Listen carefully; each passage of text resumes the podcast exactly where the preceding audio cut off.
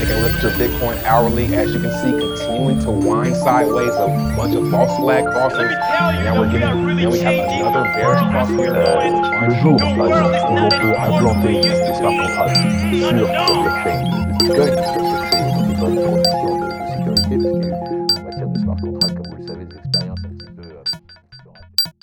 Bonjour à toutes et à tous et bienvenue dans ce quatrième épisode du podcast du coin. Je suis Sami Benyakoub du journal du coin, accompagné de mon acolyte Grégory Guittard, Bonjour.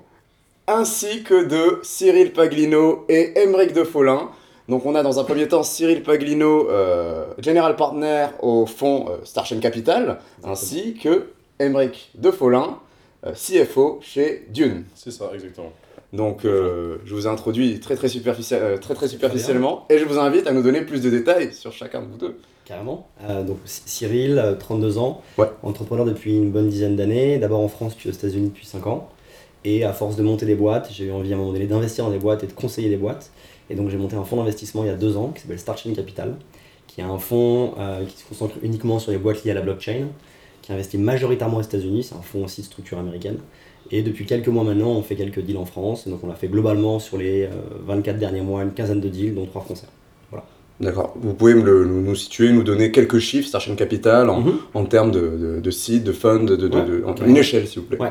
On a une trentaine de LP qui sont majoritairement des investisseurs privés, donc des angels. Ouais. Euh, on a un peu plus de 10 millions euh, en management depuis maintenant deux ans et on a fait des chèques de 50 à 300 000 dans une quinzaine de boîtes. Voilà, en gros dans les chiffres. D'accord. Emeric Euh, du coup, moi j'ai un parcours un peu plus classique. Je sors euh, d'école de commerce, donc HEC en l'occurrence, et j'ai un Master 2 en droit des affaires en fiscalité euh, obtenu à la Sorbonne. J'ai eu des expériences en banque d'affaires, en M&A particulièrement, ainsi qu'en cabinet d'avocat et en cabinet de conseil au Maroc pour le coup.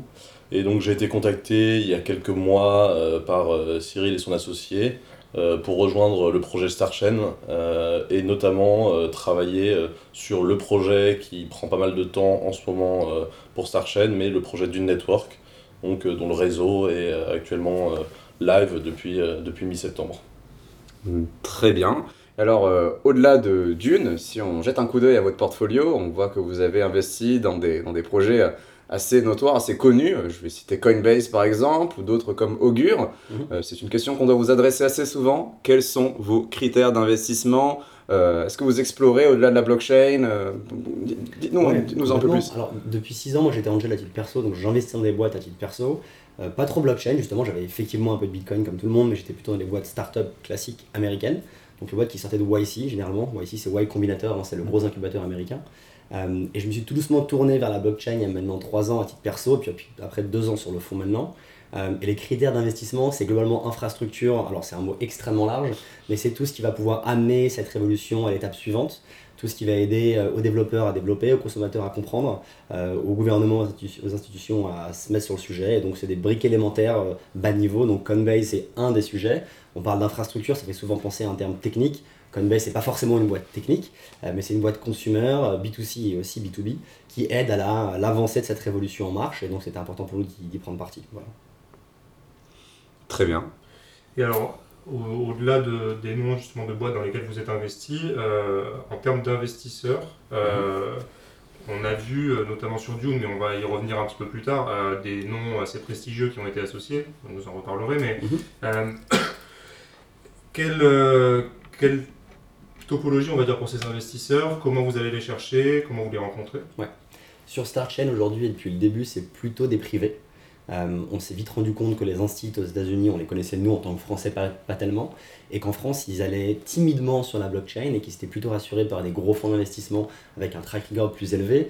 Quand on est un, un peu jeune, euh, comme moi et comme Fabien qui a 35 ans et moi 32 ans respectivement, euh, donc l'équipe de création de Starchain, hein, Mhm. euh, et qu'on a que deux ans d'existence en tant que fonds, c'est un peu compliqué d'aller choper des, des gros euh, investisseurs comme je sais pas, les corporates, comme LVMH, comme Kering, comme la SNCF, etc., qui ont des fonds de fonds. hein, mais- Des contacts que vous avez essayé de nouer enfin, Non, on leur, on leur parle évidemment, on est en très Mhm. bon terme avec eux, mais pour démarrer le fonds et donc le kickstarter, faire un peu d'anglicisme, c'était plus simple d'appeler d'abord les, les copains, entre guillemets, donc les copains entrepreneurs qui ont fait des succès, beaucoup aux États-Unis, quelques-uns en France. Et donc la majorité des LP, donc des investisseurs de StartChain aujourd'hui, et même souvent des co-invests sur les quelques deals qu'on fait, sont des entrepreneurs américains et quelques français, mais qui ont eu des succès euh, par leur boîte, qui ont du capital à redéployer et qui ne connaissent pas forcément bien cette, verticale-là, donc ils font appel à nous pour euh, déployer le capital sur ces sujets. Donc, euh, l'objet de ce podcast, un peu, j'ai envie de dire, c'est Dune. Dune, un projet qui fait beaucoup de bruit dans la cryptosphère. Euh, très rapidement, c'est un fork de Tezos. Tezos est connu pour être euh, ce, ce- ce protocole auto-amendable où les détenteurs du jeton associé à Tezos, du XTZ, ont un, ont un pouvoir d'influence sur les, les- les projets, euh, sur, sur les, projets les, les, im- les implémentations qui, vont, qui, qui- qui vont améliorer le protocole. En quoi Dune se distingue Tout simplement, pour commencer? Ouais, alors plusieurs sujets sur cette partie-là précise de on-chain gouvernance en, Ouais. en- en anglais. Mais même En au-delà. français, vous dites am- amendement, on dit amendement. hein? Oui, c'est un peu la, la signature française du. Bah, non, non, bah, le, premier sujet, euh, on parle de Tezos là, donc on va continuer sur le sujet, c'est qu'en gros, la on-chain gouvernance, ça marche bien pour plein de raisons et plein de sujets, mais il y a des verticales précises sur le développement de produits qui ne fonctionnent pas avec une on-chain gouvernance. À mon sens, et encore une fois, c'est philosophique, hein, tout ça est en train de se, de se développer. J'ai fait du software pendant une bonne dizaine d'années, donc j'ai développé des boîtes avec des équipes de produits d'ingénieurs euh, euh, depuis, depuis un petit moment, et je sais d'expérience que quand il y a un bug euh, fixe euh, sur le core protocol, sur le back-end, ou sur le, mobile, sur le, le- le- le site front, il faut vite le résoudre. Quand vous avez comme Tezos ce, ce concept d'on-chain gouvernance avec des amendements qui sont votés, qui prennent parfois 2 à 3 mois à être votés, c'est le cas en ce moment avec Babylon, bah vous voyez bien qu'un bug critique devrait normalement être fixé, en tout cas dans le monde de la technologie, en quelques heures ou quelques nuits, hein, je vais dire, on, on- on va, on va tout de suite se rusher à la tâche. Là, il faut attendre 2-3 mois pour le fixer. Donc c'est déjà un, problème core. Sur Dune, on a juste choisi de faire un petit peu différent. Les euh, détenteurs de Dune ont effectivement un droit de vote sur le conseil euh, de 9 personnes qui va être élu, donc le board de Dune, qui va regrouper des, profils techniques, marketing, business, finance, etc.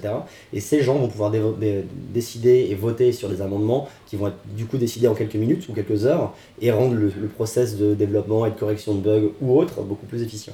Donc ça c'est un des sujets effectivement. Euh, on, on pense que 100% on-chain gouvernance, ça ne, ça ne fonctionne pas dans le monde d'aujourd'hui. On peut peut-être se tromper évidemment, mais nous on, on pense que ça ne fonctionne pas. C'est l'hypertrophie d'un idéal en fait. Pour le bug fixing, c'est vraiment pas Mais ça marche idéal. pas quand vous avez à peu près 20 000 euh, comptes sur Tezos, donc 20 000 euh, holders de XTZ comme vous disiez tout à l'heure. Euh, je pense que même pas 10% euh, comprennent vraiment les spécificités techniques du protocole. Moi je ne les comprends pas à titre personnel, je ne suis pas capable de voter sur un bug fixe ou de voter sur une- une- un choix technique et technologique. Donc déjà si moi qui suis dedans depuis un petit moment je ne comprends pas, je pense que les investisseurs lambda et du coup qui sont des privés, hein, qui sont des, des- des gens comme vous et moi, n'ont pas forcément la connaissance pour voter sur le choix A, B, C, sur une stack techno, sur une direction technologique euh, à suivre. Donc donc c'était un des sujets qui nous nous freinait euh, évidemment. Et du coup, ce conseil, on va revenir dessus, euh, il sera élu comment? Il sera constitué Il comment? Un peu plus sera- précisément Vous avez Il sera des... élu euh, on-chain, euh, renouvelé tous les deux ans, D'accord. euh, sur le rythme d'un changement par euh, trimestre d'une personne. Il sera composé de 9 personnes. Donc il y aura notamment euh, un académique, euh, deux juristes, euh, euh, de bizdev, de développeurs. par rapport à Maker par exemple qui euh, fonctionne avec un conseil un petit peu similaire. euh, Maker a fait le choix de ne pas communiquer sur le nom des gens qui sont membres du conseil. Vous, vous Mhm. communiquerez sur le- la constitution du On, conseil? on va communiquer plutôt comme Melon, par exemple Melon Port, qui lui communique sur son conseil. Mhm. Maker ne le fait pas, et puis on connaît bien Maker, on est assez impliqué dans le sujet. C'est c'est des choix après, euh, je pense, euh, personnels. Nous, on a envie d'être transparent au possible. On sait que ça, voilà, ça va nous être reproché, ça nous a déjà été reproché, parce qu'on vient effectivement d'un- fork, euh, euh, soft fork initialement au mois, de, juin dernier, donc on sait qu'on doit aussi montrer pas de blanche. Euh, nous, on ne voit pas non plus de, choses négatives à annoncer le conseil, donc on, le fera. Et ensuite, il évoluera, comme disait Emmerich juste avant, tous les trois mois, il y a un des membres qui va rouler, et donc du coup, sur les deux ans, il y a un changement complet. Euh, et on pense que c'est la façon la plus saine de faire évoluer un protocole aujourd'hui. L'idée que ces gens qualifiés euh, soient les plus, à même de, prendre la, bonne décision pour donner les bonnes orientations au réseau et donc satisfaire euh, toutes les parties prenantes, que ce soit les utilisateurs finaux, les entreprises, puisque l'intérêt de la décentralisation, c'est que tout le monde y trouve d'une certaine manière son compte. Et donc c'est l'intérêt d'avoir on va dire un conseiller un peu qualifié pour, pour, pour avoir ces décisions stratégiques. D'accord. Et alors, à, à quel moment vous avez décidé de, de lancer euh, Dune Network Euh, On se rappelle qu'on avait traité euh, l'actualité sur le, le journal du coin et Ouais. euh, ça venait d'un- transfuge d'Ocalm Pro. Ouais. Euh, Alors, on- la, la genèse, euh, assez rapidement, nous, nous on est vraiment investisseurs et pas, et pas du tout, alors Emmerich un petit peu, mais opérationnel sur Dune. Moi je suis investisseur sur Dune. Mhm. On alloue des ressources à l'équipe Dune, donc l'équipe entre guillemets de Camel Pro initiale qui s'appelle maintenant Origin Lab, Mhm. qui n'est pas toute l'équipe de Camel Pro, qui a une partie, hein, c'est 12 personnes. Euh, et donc on leur alloue des, des ressources financières, euh, évidemment, et deux, deux, trois autres sujets de conseil. Et donc effectivement, Emmerich, dans cette, dans cette démarche-là, les aide beaucoup en ce moment. Mais euh, sur 12, 18, 24 mois, on ne sera pas impliqué dans la, dans, décision de produit au jour, au jour le jour. On est vraiment investisseur pour le coup c'est bien de le préciser. Et donc effectivement, la rencontre avec Ocamel Pro euh, s'est faite via Fabien, mon associé, avec qui j'ai euh, créé Starshine Capital il y a même un petit moment. Donc Fabien connaissait Fabrice Lefessant, le CEO de Camel Pro. Ils se connaissaient depuis un petit moment, on les a revus en mai-juin pas mal. Et c'est vrai qu'ils avaient aussi une expérience assez décevante de leur expérience Tezos. Ils voulaient faire autre chose. Alors est-ce que c'était monter une nouvelle boîte from scratch? Est-ce que c'était rejoindre un autre protocole? Parce qu'ils ont eu beaucoup de propositions évidemment des gros protocoles du marché pour les rejoindre, parce que c'est une équipe d'ingénieurs brillante, ou est-ce que c'était euh, effectivement forquer euh, l'idée de, de Tezos et de faire d'une? Nous, on était là sur les trois sujets, on est sans les conseiller un petit peu, mais d'un point de vue investisseur, quand on voit une opportunité telle, c'est-à-dire quand on voit des gens aussi brillants, aussi seniors sur leur sujet, euh, qui bossent ensemble, qui sont euh, amis, euh, qui sont extrêmement productifs, on se dit qu'il y a un sujet évident. Donc, qui redémarre une autre boîte ou qui part sur un sujet existant, nous, on, on allait les accompagner dans tous les cas. Et le sujet, ensuite, s'est fait de façon assez collégiale sur la partie on va faire ce fork de Tezos qu'on va appeler Dune. Et là, directement, nous, on a amené nos ressources, effectivement, donc euh, stratégiques, branding, financière et autres, mmh. pour les aider dans cette démarche-là, parce qu'on sait que c'est pas une démarche facile, évidemment. Super. Euh, du coup, euh, c'est pas une démarche facile. En l'occurrence, ce schisme de Tezos a, a, dû amener son lot de critiques euh, de la part des membres de la fondation Tezos, Tezos Commons. Et comment vous, vous y avez réagi hein? C'est une question toute. Euh, on, on, était assez, assez prêts aussi à ces attaques-là, évidemment, oui. on savait dès le mois de juin, quand les premiers documents sur notre projet ont commencé à fuiter sur les différents blogs de Tezos et fanboy de Tezos, euh, et je dis pas ça péjorativement évidemment, oui. on était conscient que ça allait arriver, euh, donc on était plutôt prêt à ça. Nous, nous euh, c'est assez simple, la nature humaine, elle est, elle, elle est, elle est pas compliquée. Hein. Les, les, hommes aujourd'hui, il y a deux choses qui, leur, qui les embêtent vraiment, qui sont pile ta, fa, ta, ta femme ou pile ta propriété. Quoi. En gros, voilà, c'est ça. Et nous, nous, on sait qu'aujourd'hui, on attaque un tout petit peu le terrain de Tezos, on pense pas détruire la valeur, bien au contraire, on est en train de voir que depuis 4 mois maintenant, Tezos n'a jamais été aussi actif en termes de recrues, d'announcement, de projets, etc. Donc c'est plutôt bien pour eux et bravo à eux. J'ai juste l'impression que quelques personnes au sein de cette communauté voient une destruction de valeur de notre part et un move un peu opportuniste. Pour l'instant, on, on, laisse, on laisse parler et on pense que le, la production du travail qu'on va produire les prochains mois et, années va, parler d'elle-même. Nous, on a une roadmap, on s'y tient, on n'est pas du tout dans un clash constant, on n'a pas envie de les embêter et de leur faire perdre leur temps. Euh, donc nous, on lit les tweets, euh, si vous voulez, d'un œil 10 minutes par jour et c'est marrant. Mais franchement, on est très occupé en ce moment de monter une boîte et pour en avoir monté quelques-unes au préalable et, dans ma vie passée, ça demande beaucoup, beaucoup, beaucoup d'énergie. Donc la guerre sur Twitter ou sur Reddit, c'est pas un truc qu'on va, poursuivre évidemment. Après, on sait malheureusement que c'est très propre au milieu crypto. Ça a été toujours le cas. On a tous, eu euh, Ethereum classique, Ethereum, Bitcoin BTC. On a tous vu les gros débats euh, médias. Mais nous, aujourd'hui, c'est pas un truc qui nous excite particulièrement. Donc on a évidemment des choses à dire qu'on pourrait dire et qu'on pourrait faire, mais on n'a pas envie d'entrer dans une guerre froide euh, comme c'est le cas dans les différents forks. Donc nous, on fait notre produit, on pense qu'on va très vite s'en éloigner de Tezos. Et d'ailleurs, on ne mentionne même pas le mot fork, hein, euh, très honnêtement. On, part from scratch. Alors oui, on a une code, une code base qui est identique, euh, qui est open source, mais on a déjà rajouté plus de 35 000 lignes de code en 4 mois. On a produit comme très peu de teams crypto ont produit, je dis on, moi je ne code pas évidemment, mais les équipes hein, d'Origin Lab, Fabrice le fait ça à toute l'équipe. Et donc on est conscient que voilà, ça va vite avancer, je pense que l'image que, que va évoluer très vite. Puis économiquement, je pense que ça aurait été un non-sens de, de, de, repartir from scratch sans reprendre des lignes de code que les développeurs connaissaient déjà pour avoir déjà participé à leur écriture d'une certaine manière. Donc redoubler l'infrastructure mmh. euh, ne faisait pas vraiment sens et donc ça aurait été une perte de temps et de, et de, et de, ressources. Donc on a préféré se concentrer sur la suite et les développements, euh, les développements ultérieurs. Euh, de... Mais c'est la magie de l'open source. Hein. L'open source est là pour ça aussi. Euh, J'avais une boîte dans la vidéo avec de la, de la, de la vidéocompression pendant 4 ans. On avait une bonne dizaine d'ingénieurs anciens Dailymotion. C'était Tribe. C'était Tribe, exactement. Oui. Et le moteur vidéo, quand on a arrêté la boîte, on a juste mis, on a mis 75 000 lignes open source. Euh, sur GitHub et on l'a donné à la communauté. On a eu des dizaines de messages de remerciements. On l'a fait gratuitement. C'est comme ça que ça fonctionne. À un moment donné, je trouve ça normal, comme disait Emmerich, de reprendre des briques qui ont été développées euh, et qui existent et qui sont open source pour partir sur une ambition différente et sur un projet qui prend une voie différente ensuite. Ça ne sert à rien de recoder le, le, le, le, matelas, quoi, entre guillemets. Et alors pourquoi ne pas avoir simplement continué sur Tezos? Alors ça, Il y a la notion du, du, conseil là, que vous avez incorporé, la vitesse mmh. de, de, décision que vous Bien pensez sûr. être meilleure, mais pourquoi ouais. pas juste avoir continué en fait? Mais je, mais je, crois, pour être très honnête, et là la question, il faudra la poser plutôt à Fabrice, je pense, de Camel Pro et toute l'équipe de, de, Camel Pro, nouvellement renommé Origin Lab. Euh, ils, ils, y tiennent, donc je le précise, et c'est important de faire la distinction pour Origin Lab. qui est donc l'équipe de développement qui, qui produit Dune en ce moment. Euh, alors pourquoi ils ont fait Ils ont fait 3 ans, 3 ans et demi de collaboration sur, euh, sur Tezos. Ils n'ont pas eu le sentiment d'être toujours autant écoutés qu'ils le devraient. Ils n'ont pas eu le sentiment d'être payés à la hauteur de ce qu'ils auraient dû. Et tout ça est assez public et donne lieu à beaucoup d'encre aujourd'hui sur, sur les médias sociaux. Mais, mais je pense que c'était aussi un point de non-retour. À un moment donné, il y a, il y a- un, papa et une maman, il y a un divorce qui- qui arrive. Parfois, c'est compliqué de remettre euh, le couvert et de reconstruire ensemble.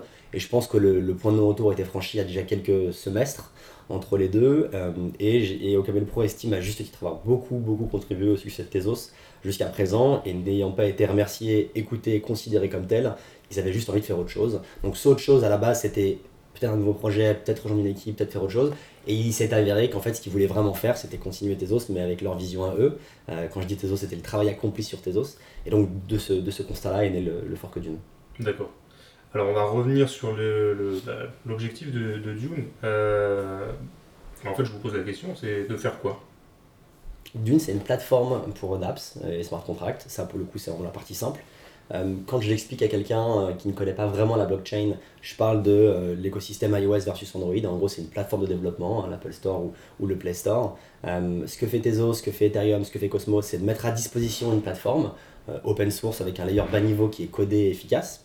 Et ensuite, mettre en place des API, des SDK pour que les développeurs du monde entier développent des applications tierces qui vont créer de la valeur sur le réseau et pour les utilisateurs finaux au-dessus de cette blockchain. Donc c'est exactement ce que fait euh, Dune, avec une vision un peu particulière où on, se consacre vraiment sur ce qu'on appelle le droit de propriété programmable, donc programmable ownership euh, en anglais. Et l'idée c'est de se dire que tous biens vont être tokenisés ou tokenisables à un moment donné et qu'on va pouvoir créer avec des plateformes blockchain une fluidité dans l'échange de ces biens. L'exemple le plus bateau que je peux donner parfois à, des proches qui ne sont pas dans la technologie, c'est de dire voilà j'ai une, Tesla, euh, je suis en ce moment en voyage à l'étranger, je veux la prêter à ma soeur par exemple, je pourrais via une application sur mon smartphone juste swiper le token, donc l'ownership et l'assurance qui va avec euh, à euh, ma soeur, mon frère, mon cousin pour quelques minutes, heures ou jours. Donc je programme le temps, je programme la personne et je lui forward directement. Donc d'un coup, je rends liquide, euh, liquide entre guillemets transférable, hein, louable ou prêtable ma Tesla, mais ça peut être autre chose évidemment. Et donc cette vision-là de demain, d'un monde extrêmement connecté, quand vous avez en gros l'image de ce qui se passe avec l'IoT, avec le machine learning et l'AI, avec la robotique et tout ce qui va se connecter autour, on se dit qu'on sera dans un monde automatisé, connecté demain, euh, que mon frigo commandera directement à Carrefour, que ma voiture pourra directement faire les orders aussi à ma place. Et donc pour ça, il faudra effectivement une colonne vertébrale pour le transfert d'ownership, de valeur, de droits, de contrats. Et la blockchain est le bon sujet là-dessus. Donc on pense que la blockchain et des plateformes comme Dune vont pouvoir être une colonne vertébrale pour ces transferts d'assets. Et je parlais de Tesla, mais ça peut être de voitures, hein, mais ça peut être évidemment euh, des parts de SCPI, des parts de fonds, ça peut être euh, des œuvres d'art, ça peut être des objets de valeur de tout type. Euh, Il y a pas mal de sujets, le champ des possibles est assez grand à explorer, donc c'est ça qu'on va explorer avec Dune. En fait, et, et avec euh, Cyril et Fabien croient en une accélération de, de, de, de- l'économie et de- du transfert économique par la blockchain. Et donc, au travers de Dune Network, se donnent les moyens de permettre aux entreprises d'accéder euh, à la blockchain et d'en faire des applications qui seront utilisables par, par tout un chacun euh, dans un futur qu'on espère le plus proche possible. Très bien. Et alors, euh, ces, ces use cases euh, que vous nous avez présentés, euh, je, vais, je vais revenir sur autre chose. Moi, j'ai découvert Dune, par exemple, en lisant Capital ou en regardant Ouais. des médias, des médias mainstream hein, qui sont même pas focus sur les cryptos, même pas centrés sur les cryptos. Ouais. On a entendu parler d'une levée de fonds auprès de Xavier Niel de Kima Ventures, enfin Free, Mhm. euh, Marc Simoncini. Vous avez présenté le projet de cette façon-là, ces acteurs-là, aux, aux grands investisseurs ou Ouais, comment on- leur, On a levé un peu d'argent au mois de juin après avoir, nous, StartChain, mis un petit peu la main à la pâte. On s'est dit qu'il fallait plus de monde pour créer un écosystème et donc on a levé de l'argent auprès d'une vingtaine d'investisseurs privés. Alors, Xavier, c'est particulier parce que c'est Kima Venture, donc c'est son bras armé. Pour les 19 autres, c'est des privés. Et c'était en gros des, euh, des copains patrons de boîtes françaises ou américaines, donc des fondateurs, des gens qui ont mis la main à la pâte, qui ont su créer et innover, qui ont su souvent faire des plateformes. hein. On a le fondateur de Tinder, hein. On a Alex qui a créé Vodou, une belle plateforme de jeux aujourd'hui vidéo en ligne euh, dans le top 5 mondial. Donc ces gens-là ont, ont su nous apporter aussi leurs conseils, ont su voir la vision qu'on avait avec Dune. Et c'est effectivement des gens qu'on connaissait au préalable via StartChain, donc c'était aussi euh, entre guillemets plus simple d'avoir accès à ces gens-là pour pouvoir avoir un temps de cerveau disponible, leur raconter ce qu'était Dune et les séduire sur le projet.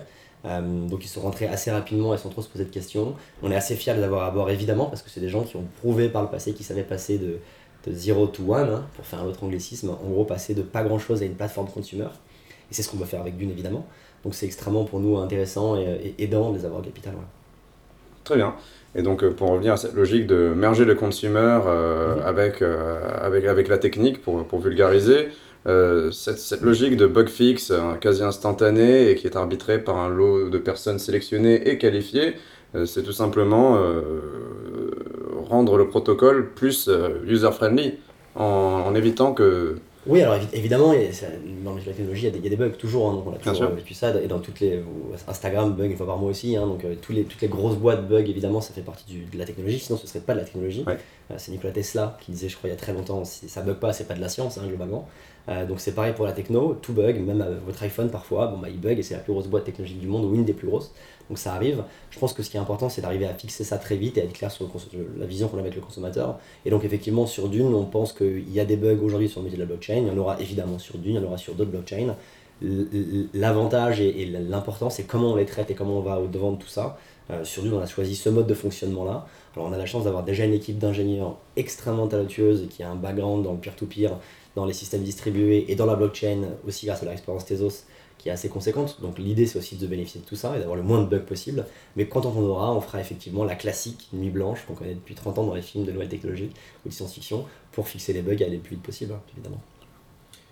Alors, vous nous avez donné l'exemple du transfert de propriété ou du transfert, transfert d'assurance, par exemple. Mhm. En quoi est-ce que pour ce genre de, de- de use case, bon, euh, je me souviens aussi que vous aviez parlé de, de, tout ce qui était les problématiques d'identité numérique. Ouais. Euh, mais sur ce genre de, de use case-là, en quoi j'ai besoin d'une blockchain, en quoi j'ai besoin d'un token dédié, euh, et en quoi c'est porteur d'une décentralisation euh, particulière? Pourquoi je, vous n'avez pas exemple, juste investi dans un Mhm. protocole pour soutenir ça de façon totalement centralisée?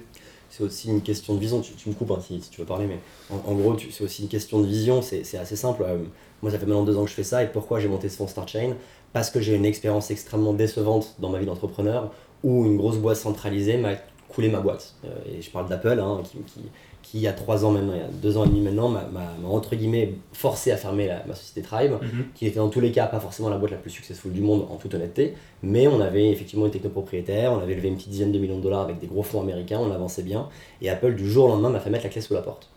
Quand vous regardez il y a 10 ans, vous pensez à Zynga et à Facebook, c'est exactement pareil. hein. Zynga s'était rentré en bourse, ça valait plusieurs milliards, ça produisait Farmville, qu'on connaît tous, ou du moins que nos mamans connaissent tous. Et effectivement, du jour au lendemain, Mark Zuckerberg a dit bah écoutez, Farmville, vous êtes sympa, mais on va arrêter. Et Facebook a coupé l'API et a tué Zynga en 24 heures. Twitter, c'est pareil sur leurs API. Vous vous souvenez peut-être de, de, de de TweetDeck, toutes ces boîtes-là, qui ont eu beaucoup de mal à survivre quand Twitter a fermé les API. Donc la vision beaucoup plus globale de ça, c'est quoi? C'est que le web, il a environ 25 ans maintenant, le web consumer, qu'il a été créé sur des protocoles open source, on pouvait faire ce qu'on voulait. On a pu créer Google, Amazon, Facebook, Wikipédia, Uber, Twitter, parce que HTTP, TCP/IP étaient, pro- étaient- étaient des protocoles libres open source. Aujourd'hui, quand vous êtes un jeune entrepreneur de 20-25 ans dans le monde entier, si vous créez une nouvelle boîte, vous allez devoir la créer pas sur les protocoles open source, mais sur les gros GAFA qui, con- qui contrôlent le web. Donc vous allez devoir utiliser AWS ou euh, Google Cloud, etc. Et du coup, vous êtes euh, à nouveau dépendant de ces GAFA qui peuvent un jour couper la clé. Donc ça, c'était un des problèmes majeurs de, de- de ma thèse initiale. Et quand j'ai vécu ce, ce drame avec Apple, qui pour moi était évidemment à mon échelle minime, et pour mes équipes à l'époque un drame, je me suis dit qu'est-ce qu'on peut faire pour ne plus être dépendant de ces GAFA ou de ces grosses boîtes qui contrôlent Internet, qui à la base étaient libres de droit et libres à la création. Et donc pour avoir cette espèce de, de vision de créativité euh, sans frontières et sans juge, la crypto, la blockchain et le Web 3, hein, ce web décentralisé, était un sujet important, on s'y est complètement focus. Et maintenant, je pense qu'avec tout ce qui se passe depuis des années entre Cambridge Analytica et tous les autres gros hacks qu'on connaît, euh, Equifax, euh, Accor et beaucoup d'autres, il y en a des, centaines à, nommer, je pense que le web va tendre vers ce, vers ce côté-là, un côté décentralisé, complètement sécurisé. Alors évidemment, aujourd'hui, c'est le début, les performances ne sont pas encore optimales. On voit euh, IPFS, par exemple, le sujet qui est bossé en ce moment chez Filecoin n'est pas forcément au point, mais ça commence. Je pense qu'on arrivera en quelques années à avoir un web totalement décentralisé et commencer à poser les premières briques de ce web-là aujourd'hui est important pour nous. Donc oui, on pourrait effectivement faire du transfert d'assurance euh, avec une app, mais je pense qu'avoir un protocole bas niveau qui permet différents usages, des dizaines d'usages, vous parliez de cadastre ou de KYC, donc Mhm. d'identité numérique, c'est aussi important. Demain, quand on voit que Equifax se fait hacker et que les données de 500 000 clients américains, dont les données de carte bleue, passeport euh, et de voyage sont, libérées, sont données à des hackers ensuite revendus sur la place publique dans sur le dark web, on se dit que moi j'aimerais pas que mon numéro de passeport et mon numéro d'ID ou de social security number quand je suis aux US qui a de la valeur soit, soit distribué à tous. Donc la blockchain et le Web 3 est une des solutions, peut-être même la solution pour un web plus sécur. Et je pense que dans 20, 30 ou 40 ans, nos enfants nous diront bah, votre web il était centralisé, il buguait tous les ans, parce que tous les ans, vous vous souvenez, hein, il y a quand même Twitter, Wikipédia et Slack qui est down à peu près une fois par an pendant quelques heures, parce qu'AWS est down et AWS power de près 35% du web mondial. Donc dès lors où on sait ça, on se rend compte que le web est encore en bêta et que dans un demi-siècle ou un siècle, on se dira que c'était effectivement un web bêta et que le vrai web doit être décentralisé, sécurisé euh, et donc crypté et tout ce qui s'ensuit. En termes de fonctionnement, euh, on a la notion du conseil qui est euh, au-dessus du protocole. Enfin, si je le résume comme ça, Mhm. on a le protocole. Euh, si je veux opérer un nœud, comment ça marche? Qui peut opérer un nœud? Quel est mon pouvoir de décision sur les évolutions de protocole ou pas? Euh, Comment ça fonctionne? Et comment je suis incité à opérer un nœud, par exemple? Tout le monde euh, peut opérer un nœud, il faut qu'il détienne des, des dunes, qui est le, le token du, du réseau. Euh, les dunes sont comme euh, chez Tezos rassemblées en, en rolls. Euh, C'est à partir de ces rolls que vous allez pouvoir valider les transactions et voter pour les élections du conseil. Donc c'est une stack minimum qui est fixée à 10 000 dunes, je crois, et qui permet donc d'avoir un potentiel d'influence sur la chaîne. Mais une fois que, pour le moment, les, les, les, les dunes ne sont pas liquides, ont juste été euh, airdroppées euh, aux, aux utilisateurs de, de Tezos, euh, une fois qu'ils pourront commencer à être échangés, bah, vous pourrez acquérir, des, des dunes pour opérer, opérer votre nœud. Quant à savoir s'il y a des incitations, pour le moment, il y a juste un, un, programme de validateurs avec certains bakers pour les inciter à venir tourner sur le réseau, donc il leur permet de, de, de se voir déléguer un certain nombre de, dunes dont ils percevront euh, les rewards pendant, euh, pendant un an, pour commencer à amener des, des, des, gens sur le, sur le réseau. Et puis on va essayer petit à petit avec les entreprises euh, avec qui on va nouer un partenariat de leur permettre de faire tourner un nœud euh, pour les habituer à la blockchain et, euh, et, leur faire comprendre l'intérêt, l'utilité et les inciter d'une certaine manière économiquement, même à la marge, euh, à s'intéresser à, ce sujet.